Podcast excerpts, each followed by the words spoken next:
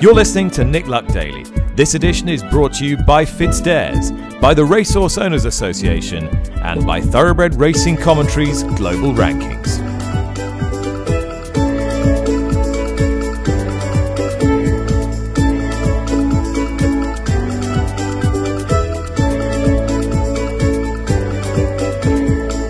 Good morning. Thanks for listening. Wednesday, the 15th of June. And as yesterday, I'm standing at just after 8 o'clock on the third floor of the grandstand here at Ascot. Very few in so far, but those that are gracing the Royal Racecourse are treated once again to the most stunning morning. There's maybe just a little more wispy, fine cloud against the horizon than when Lee and I were speaking 24 hours ago, but we are set for another beautiful day and more wonderful sport. But yesterday, day one, will take some topping because we got a demolition job from the Aussie Star Nature Strip, an efficient ruthless performance from Baaeed, and a helter skelter finish to the St James's Palace Stakes, all of which was witnessed not just by me but a capacity crowd here and by newsboy from the Daily Mirror, David Yates, who had a rather good day on the tipping front. Frankly, you may as well blow your own trumpet, and I'm very happy to do it for you, Dave. Yes, thank you very much. Um, it was a it was a fantastic day yesterday, Nick. I think that um, first of all, the three Group Ones to open the five days. Sometimes think, well, is it sort of a bit of an overload for, for the Tuesday? But it's designed to start the meeting with a bang, and didn't it do that yesterday? Um, the the fact that we had Baaeed, the unbeaten world's best race horse on turf, or world's best racehorse in any case, I'm not quite sure, a Guineas winner in Coroebus, and the fact that they were upstaged by the Australian sprinter nature strip just shows us how good the opening day was yesterday. I'm going to make a confession mm. live on the NLD, and that is I've kept this locked in my heart for many years, and that I've always been, as a punter, a bit sneery about the intercontinental challenges challengers to Royal Ascot. Principally because when I used to do the two year olds many years ago, I'd have a lump on a Richard Hannon or a Richard Hannon Senior back in those days, or a John Gosden. And the pesky Wesley Ward challengers made me think, you know, this is too difficult because I don't want to necessarily take them on, but I don't know enough about them to, to back them. So I was always a bit unhappy about the, the, the, international challenges. But yesterday was an epiphany for me because watching Nature Strip, uh, Chris Waller, a, a, trainer that you've interviewed on several occasions, who is a, a very modest New Zealander who moved to uh, New South Wales uh, to for his career to take off. We know that in the early days, I believe it was the, the, the, the, operation was, was financed by his wife's earnings as a model. That's correct, isn't it? And then, of course, we, we saw Verry Elegant win the um, Melbourne Cup last November, his first victory in that race. Um, this horse is seven years old, has been something of a work in progress because uh, getting him to piece everything together at the same time has been a difficult job. But yesterday, he was absolutely exhilarating. He scorched up the straight course here, and it was an absolute pleasure and a privilege to watch him. It, to watch him. It was obviously a dramatic race because uh, Golden Pal at the start nearly unshipped Irad Ortiz and then rushed to a prominent position and then was was last of all. But it was it was a fantastic day. That was the headline, and you know one hasn't mentioned Baaeed or Coroebus, as you say. Coroebus in whatever the uh, temperatures were yesterday, 28 degrees or something like that, he made his backers sweat uh, because he was locked behind, uh, tracking the leaders under William Buick, then just finally in time managed to get that uh, seam through towards the far rail. I mean, trouble was entirely predictable in that race, wasn't it? It, it really was. And it was him first, and then to a, an even more exaggerated extent, Maljoom and a heartbroken Kieran Fallon. Yes, indeed. Uh, Maljoom in the. Uh, the yellow and black colours was uh, particularly unlucky. Um, but it, as you say, I think Charlie Appleby acknowledged that after the race, that said that we knew this was going to be a, bit, a different rhythm of race uh, to the Guineas. Lusail got the lead and very nearly made it uh, a telling one. It was a very dramatic race, and uh, under the circumstances, if you if you watch that race, and you, certainly moreover if you just looked at the result, you would think, ooh. Coroebus has scraped in. Uh, you know, wonder what went wrong there. And, and instinctively, you might diminish his status, but I, I think that that would be a, a, a dangerous move to take to be honest, because he won that in spite of everything that happened yesterday, certainly not because of it. Loads of other uh, high points as well. Bradsell, an excellent winner for Archie Watson, and Hollie Doyle in new Bahraini ownership. No doubt he's capable of running a huge race in any of the big sprinting Group 1 races for two year olds upcoming. Danny Tudhope confirming that he's a brilliant rider for the big occasion by taking the last two races at huge odds as well. And we're going to hear a bit more about him and one of his rides a little later on in the show. But there have been several people who have been championing Nature Strip on this podcast. Lee Mottershead, perhaps at top of the list. He advised you to get on at seven or eight to one a couple of weeks ago. And last week, I spoke to Channel 7's Jason Richardson. Well, this is what he had to say. If he settles in, he's continued to eat, um, he produces 90% of his best, they won't see which way he goes. He, he will absolutely hose up. What, even even against Golden Pal, the fastest horse in the world? Yeah, yeah he'll beat Golden Pal. I'm convinced if he's at his, if he produces 90 to 95% of his best, he is an absolute speed machine.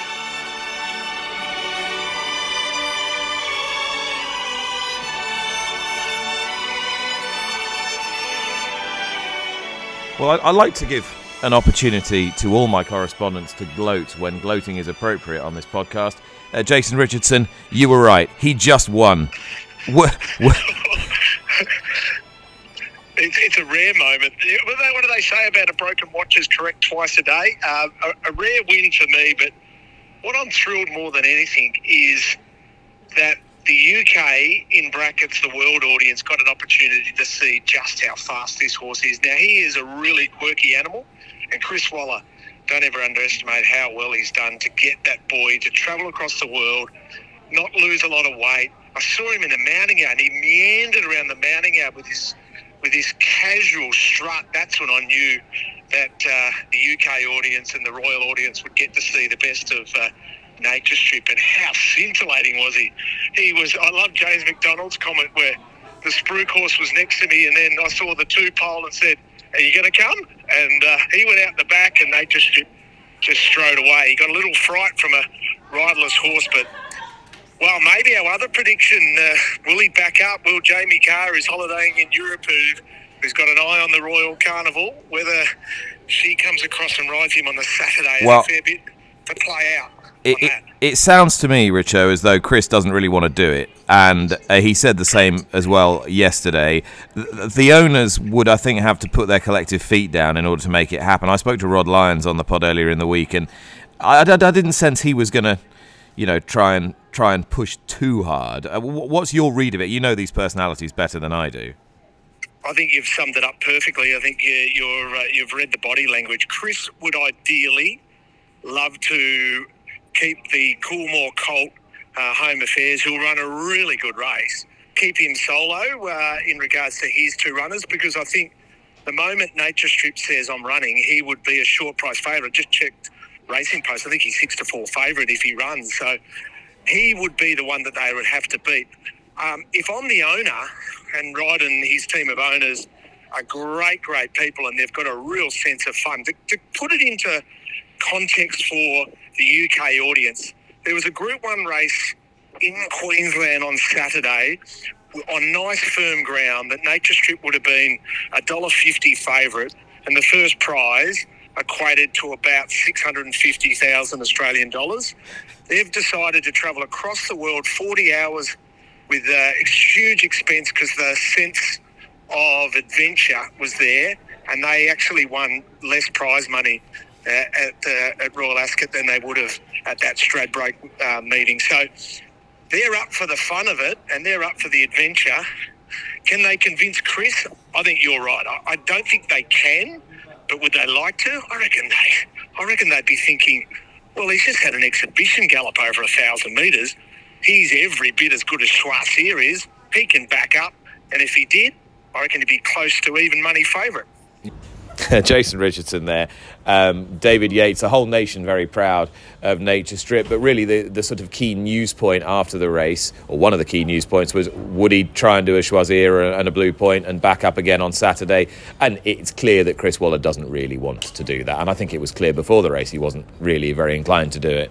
That's right. It would have been interesting, wouldn't it? Because we would have seen Jamie Kah ride Nature Strip had he taken uh, part. I mean, it might still happen, but, but it looks unlikely, doesn't it? Immediately afterwards, they were they were lukewarm on that, and it, it looks as though we won't see Nature Strip on Saturday, but what we saw on Tuesday was more than enough. Uh, that was absolutely brilliant. It's a policy of mine not to pay credit uh, to other journalists, but I must thank uh, Lee and Richo who alerted me uh, to the talents of Nature Strip, particularly listening to Richo on the podcast last week when he said, you know, he couldn't see this horse being beaten. And um, yeah, it was, it was a wonderful result. And it's, you know, as I say, sometimes people, people can sneer at this sort of international challenges. You know, Nick Smith have uh, jets around the world trying to get these uh, these uh, international runners to take part. But yesterday was the, the uh, it, everything came together. It, it was that's why he does it for results and performances like that. So yesterday it was supposed to be Wesley Ward against Nature Strip. Ward with Golden Pal, and as Dave told you, Irad Ortiz reported that he was practically asleep and not really ready in the stalls, and that meant that the horse went up and um, it was game over from, from there on in.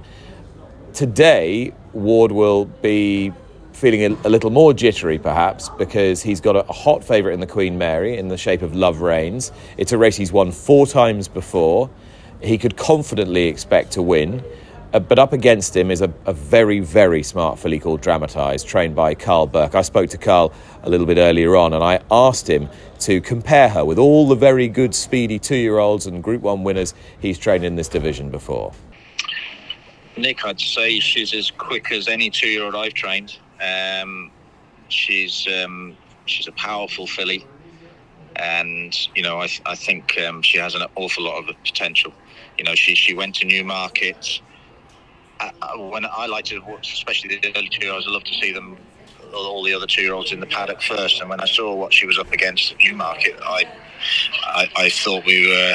I said to the owners, there will be no second or third. You know, we'll we'll win. Um, it turns out that she did beat a couple of nice horses. The second horse of the Kildaragh, stud, uh, Kildaragh studs, um, George Boughey trained filly, went and won next twice afterwards. I think Alice Haynes' horse was one. You know, the form's worked out really well. She's done, our filly's done nothing but um, improve since. And, you know, she goes there with a great chance, I think you sound really full of confidence. Uh, this is a filly who immediately after she won, you said straight there. Why so? Because normally you'd take in a national stakes or a, a at York or something like that. Why did you not want to give her the extra run? Um, the Marygate was very sh- quick after. It was only two weeks between Newmarket and um, you know a maiden and, and going to York, so that was always going to be a bit bit of a squeeze. The national stakes, as it turns out, the owners um, uh, connected with, the Bronte collection. They went and won that race with another filly. It's not really a, usually a filly's race, um, although they, you know, Maria Bramwell won that and did, did very well. But uh, so we just made a decision to go straight to, to Ascot and train her for that. And she's had an away day gallop um, at Ripon three weeks ago. She did that very, very well under Danny Tudhope, and everything's gone pretty smoothly. Uh, and Yarzat, you run in the same race. Um, what, what have you told the owners of Yarzat? I'm always intrigued when, when, when you're in a situation like this. Um, yes, is uh, she's she's a very quick filly herself, and as she's shown on a, a three runs. Um, but I've made it, uh, you know, I've, I've, made it pretty clear all along that you know she had the option of going for the Windsor Castle. Um, Richard Brown, who represents the owner, Saeed uh, Mohammed Al Qasimi, um, you know, we, we said we'd have the entry in the in the Windsor Castle, but we spoke about it on declaration time and said no, we'll just go for it. And uh, she deserves a chance in a race like the Queen Mary. She's a very good filly, and if Dramatised wasn't in the race, I'd be fancying her for at least a place. You mentioned Danny Tudhope. He won the last two races yesterday, and he rides dramatised for you today. He seems just to have the knack of this place. Um, that's, I think, his eighth victory at Royal Ascot. His, his second last night.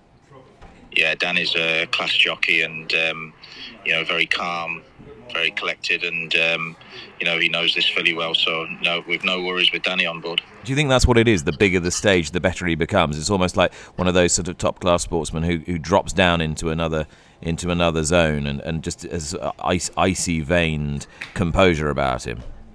It's funny you should say that because we were discussing it at dinner last night with the owners. Um, Danny wasn't there, but we were having a chat about it, and that's exactly the conclusion we came to. That you know he's a he's a he, he enjoys the big stage and he rises to it. He rises to the occasion tomorrow in the same colours as dramatised Steve Parkins Clipper Logistics you've got pillow talk in the in the Norfolk Stakes now you don't often see too many fillies taking on the colts because there's so many opportunities for them in the uh, in the races at Royal Ascot I'm guessing you're just trying to keep her and dramatised apart are you yeah, we were, um, and again, the owners have got so many horses um, with different trainers, and just trying to keep all the horses apart.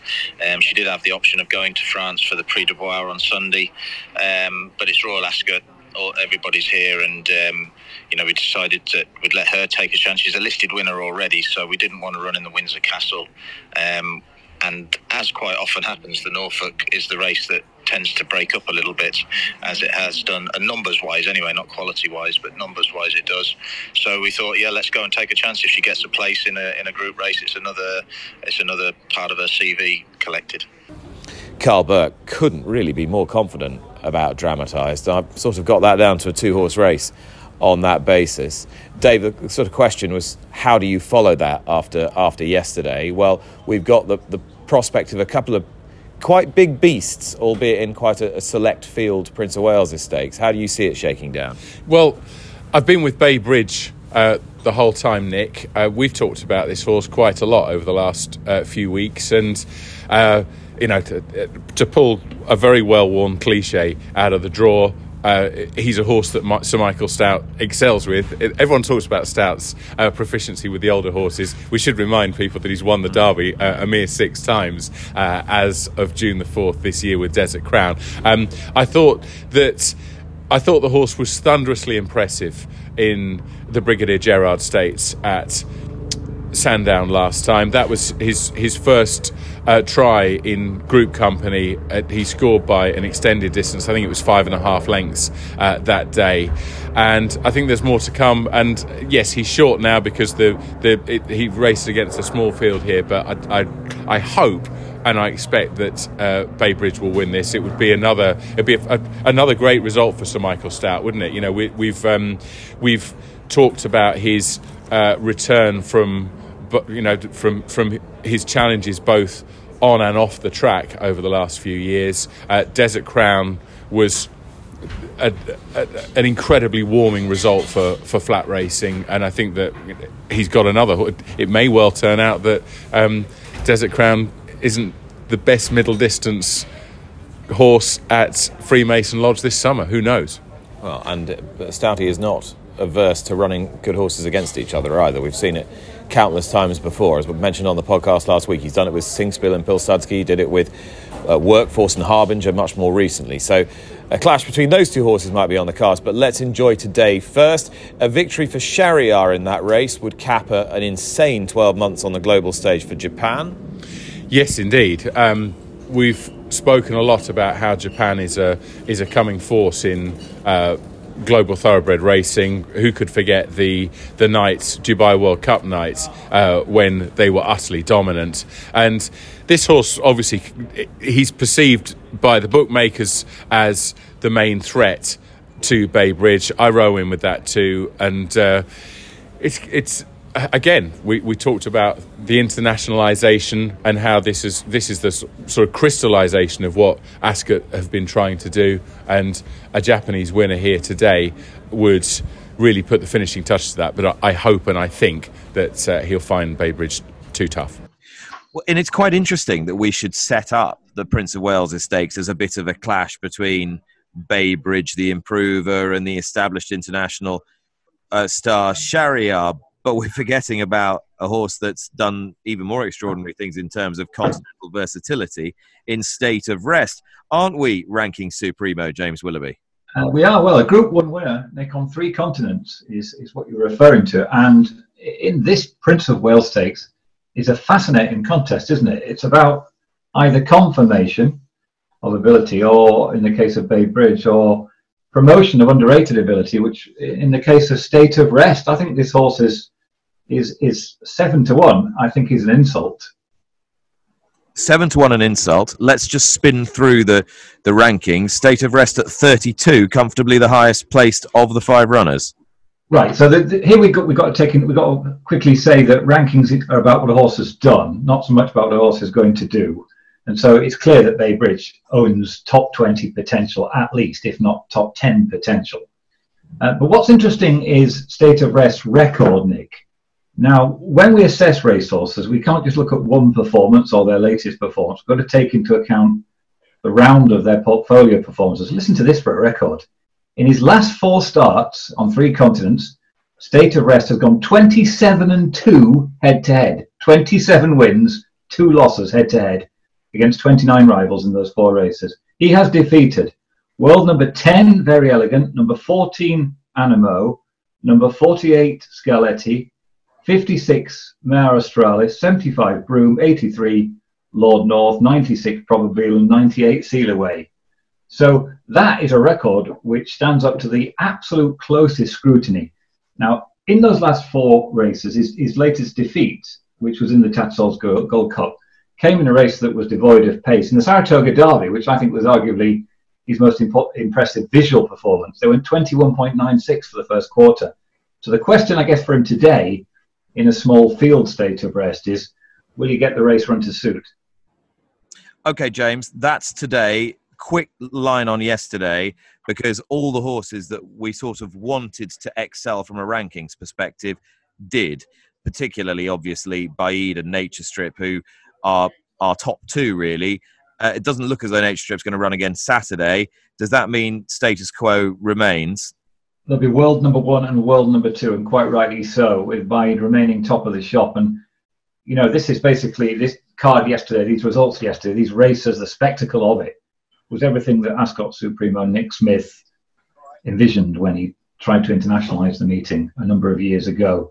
And for me, I think this is the best days racing I can remember at Ascot. Absolutely fascinating from start to finish. And in Nature Strip, a performance that, that crowned everything that, that we try and achieve here at TRC Global Rankings, bringing together the strands of form around the world and producing a cohesive and coherent uh, ranking, which we hope to see confirmed on the track. And I would argue that Nature Strip is one of the most uplifting performances we've seen at Ascot for many a year. Well, what did that extraordinary day's racing yield from the world pool perspective? Jamie Hart's here to tell us. Jamie, what were the headlines on day one? Yeah, so the big headlines 31.6 million by the looks of it, uh, bet through the World Pool yesterday. So that's up, up there with, you know, just even ahead of uh, Derby Day, I believe. Um, we had some big overpays. Um, well, the easiest one of the day was probably Baaeed, wasn't it, to beat Real World? I think the bookies were offering specials of even money without the favourite for Real World. The, the forecast paid 184 and the exacta paid 253. So, you know, that's 80% bigger profit just doing the exact a, a fairly simple first favourite, the one to six favourite to beat the second favourite, and you're getting bigger than six to four.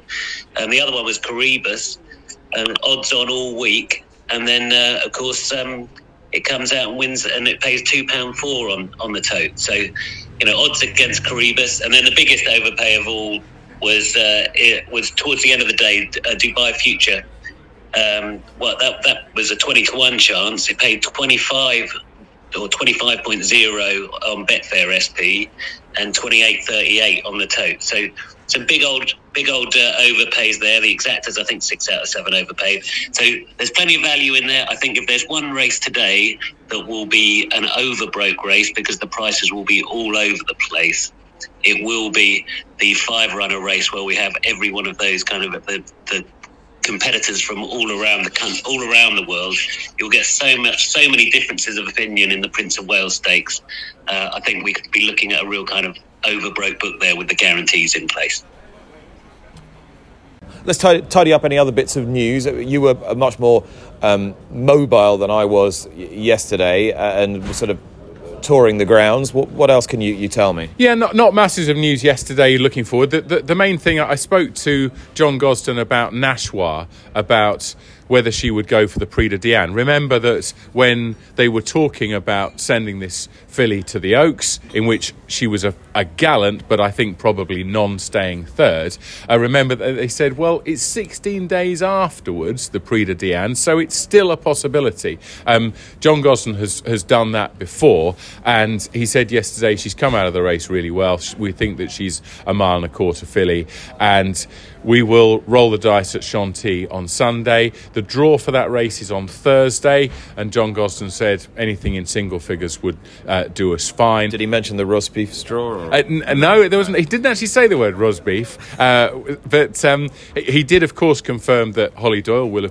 will be on board for her boss Imad Al Sagar. Uh, she bettered the. I'm sorry to bang on the, the, about female jockey statistics. She she bettered her St Leger fourth with, with, a third at Epsom, which was uh, the best classic placing achieved by a female jockey. And of course, she's got a really good shot at a first classic at Chantilly on Sunday.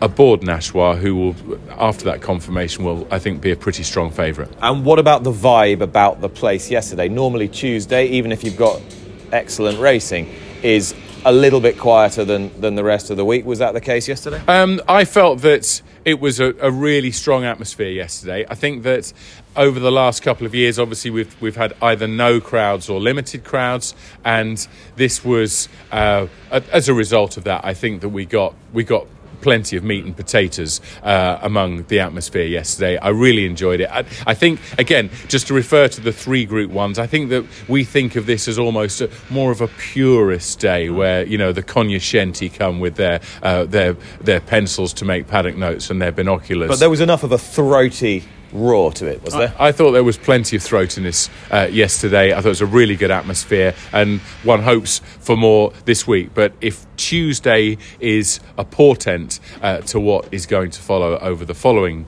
uh, final four days of Royal Ascot, then we really have much to look forward to. Well, it's quite staggering. You go to every major race meet in the world, and I've worked for so many different broadcasters, but there's nothing like Royal Ascot for just seeing how many uh, of the world's media converge in, in one small space to try and push it into all corners of the world. HBA Media are responsible for the distribution of that. We spoke to Frank Sale on Monday about um, the parts that, that other beers couldn't reach. Ed Bowman is here from that organisation today to tell us about a, a new venture uh, that that Frank briefly touched on. Ed, just tell us what's happening tomorrow, Thursday. Yeah, so thanks for having us, firstly, Nick. I feel like this has been a bit of a HBA media takeover this podcast recently. Well, it's, a, it's, a, bloody Australian takeover, I can tell you that much. Well, after yesterday, it was an unbelievable day to be on track. Uh, but look, really exciting. For the first time, uh, we're producing a dedicated one-hour live show, which is around the Gold Cup on Thursday and it's basically a supplementary product to what we already distribute around the world. So, as everyone knows, Royal Ascot's a five day event and it's five hours or six hours of live coverage. So, what we're trying to do with the Gold Cup, uh, sorry, that world feed really covers the racing aspects of Royal Ascot really well. And what we're trying to do with the Gold Cup show is showcase the event but in a one hour format and provide that to broadcasters that are new to the sport that don't necessarily have the scheduling capacity or the interest level to show 25 hours of live of live mm-hmm. racing. So to put that into into context, for instance, India is a, is actually a you know it's a growing horse racing market, but it's at the start of its journey, and if we were to only have had the five hour, five day broadcast coverage, they wouldn't have taken any Royal Ascot. But because we've been able to provide them a one hour live show, which basically for the first 40 minutes will showcase fashion, culture, royalty with a younger kind of um, host base and a younger sort of skew. Um, they've decided to take that. So we get some Royal Ascot into into India and begin that growth journey. Um, so that's really exciting, and that's going to be on Sony, which is a massive broadcaster in the in, on the continent. I think it goes to about 700 million homes. So that's a great opportunity for Royal Ascot and the sport to build. Um, secondly, we've got a deal in South America and Latin America for the ITV World feed, but on a digital platform. But ESPN have committed one hour live on their live TV programs to do the Golden Hour. So it's a supplementary product that if you're in South America, you can still see all five days. But if you're a new sports fan, you get the opportunity to see Royal Ascot. So we're really excited. Um, we think it's going to be great. We've invested a, a, lot of time, energy, and money into it. It's been supported by Ascot, uh, and we think it'll it'll resonate with a new audience and hope us to grow, create more revenue outcomes, and to, to, to bring more fans to the sport. Well, regulars will realise that yesterday there was a significant omission, but I think you'll uh, appreciate that I'm more than making up for it today because we go around the bloodstock world with Weatherbys as we do every week. And today, here at Ascot, I'm really thrilled to be joined uh, by Bill Farish, who is the, the face of Lane's End Farm now in, in Kentucky. It's a, a farm with wonderful history, heritage, a terrific stallion roster, and with some uh, unique connections not just to, to the UK but to Royal Ascot and Her Majesty the Queen as well. It's a it's a great story, but great to be be here with you. Just just take us right back to, to when Lane's End first came into existence as we know it today. Well, it, it, first came into existence back in 1979 when, when mom and dad bought the first bit of land that, that uh, was just 250 acres or so. And, and then we're had no designs on, on it becoming a stallion farm or even boarding their own mares there. Mm-hmm. And then he was able to acquire quite a few pieces of land around it that were contiguous, and uh, it just grew from there. He, he wasn't able to do things uh, in a small way, I guess. And so now now we're sitting here with, with 21 stallions and, and 300 mares on, on two farms. And were they, were your parents, were they, were they horse people by, by birth and upbringing? Dad was always a you know he played polo from an early age as as I did growing up, uh, and and so horses were always a big part of our lives even when we lived in Texas. Uh, and then when they moved in the early 80s, moved up to Kentucky, it, uh, they, uh, it obviously took over our lives completely. So for you, was it always a natural progression? Was there ever anything else that was, was, was likely to, to, to come into play? No, I don't think so. I think it was always it was always going to happen. Um, I, I got bit early by by the bug and and uh, really was much more interested in studying pedigrees than studying schoolwork. So, so it was a natural progression. You say there was no real intention to make it a big commercial stallion station. What was the what was the tipping point? What changed the game? Well, I, it's hard for me to say exactly, but I think um, uh, we Dad had the, it was developing the the broodmare side of the farm, and my fa- my mother's father had a horse named Dixieland Band, mm. and he was a very good son of Northern Dancer, and um, he was kind of I think that's what got Dad thinking. Well, I might as well stand him, you know. And and so when he made that decision, Paul Mellon luckily followed with several stallions, uh, Hero's Honor, Fit to Fight, and and others, and and it just suddenly we had critical mass, and it just grew from there. And, and when did you start getting really heavily involved in, in the running of the place? Well, it was about 30 years ago that I my wife and I moved back to Kentucky from Washington, and uh, I worked for President Bush for two, the last two years of his administration. And then after that, I always knew I wanted to come back to Kentucky. So, so it was uh, 30 years and eight kids ago we, we moved back. Eight, eight kids. Eight, eight children. Well, it's a breeding farm. You know, you got to do our part.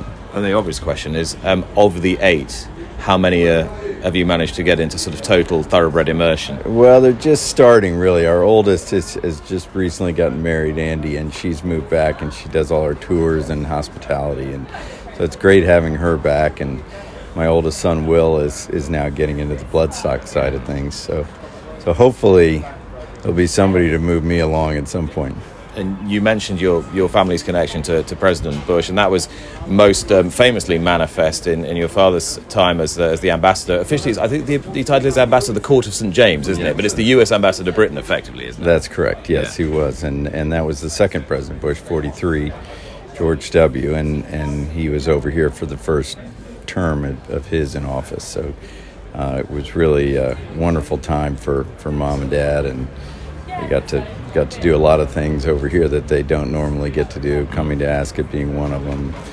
Actually winning the English Oaks, which was just with casual look, yeah, casual look, which is just an amazing thing. And ironically, all these years later, the best yearling we have on the farm this year is out of Casual Look. So so we're kind of excited about that. That's wonderful to know. Um, and and she's a uh, a broodmare now who must be kicking on a, a bit, and she's still producing beautiful foals. She is. This might be her best one yet, which which is amazing. But uh, And so- who's the, who's that by? He's by he's by the factor, Mm-hmm. oddly enough, and and uh, so could be an Ascot horse. You never know.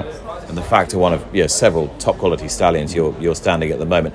Have you ever had a roster that looks quite as sort of complete as the one you've got now? Well, I you know we're we're thrilled with where we are right now. We've got some really exciting horses in the pipeline, but. But there was a time when, when Smart Strike and Kingmambo and, and AP Indy look, made it look pretty complete. Yeah.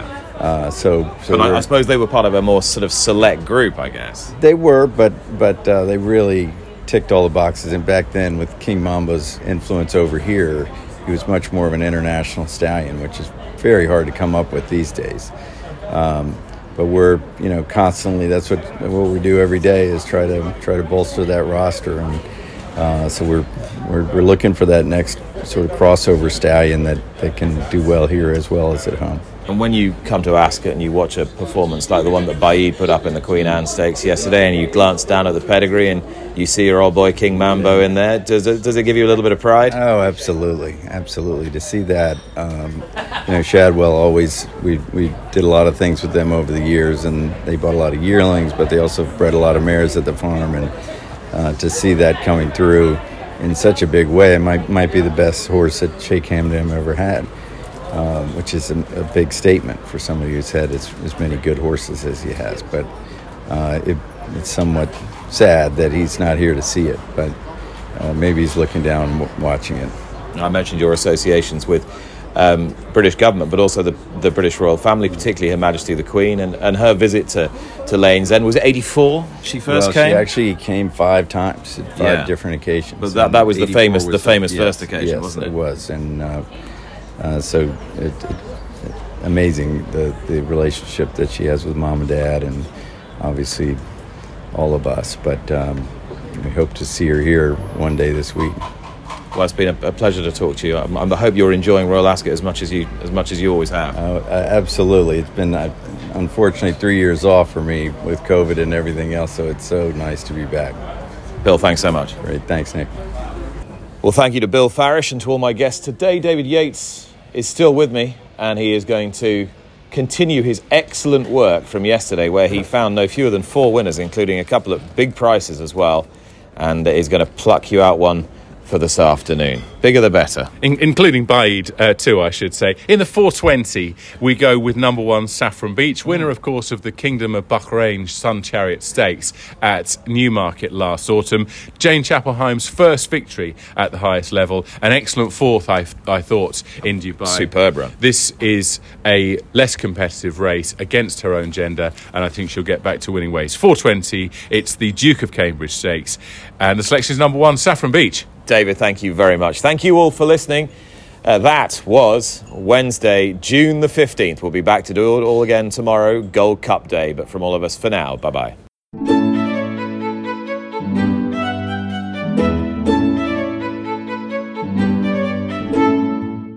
You've been listening to Nick Luck Daily, brought to you in association with FitzDares, the Racehorse Owners Association, and Thoroughbred Racing Commentary.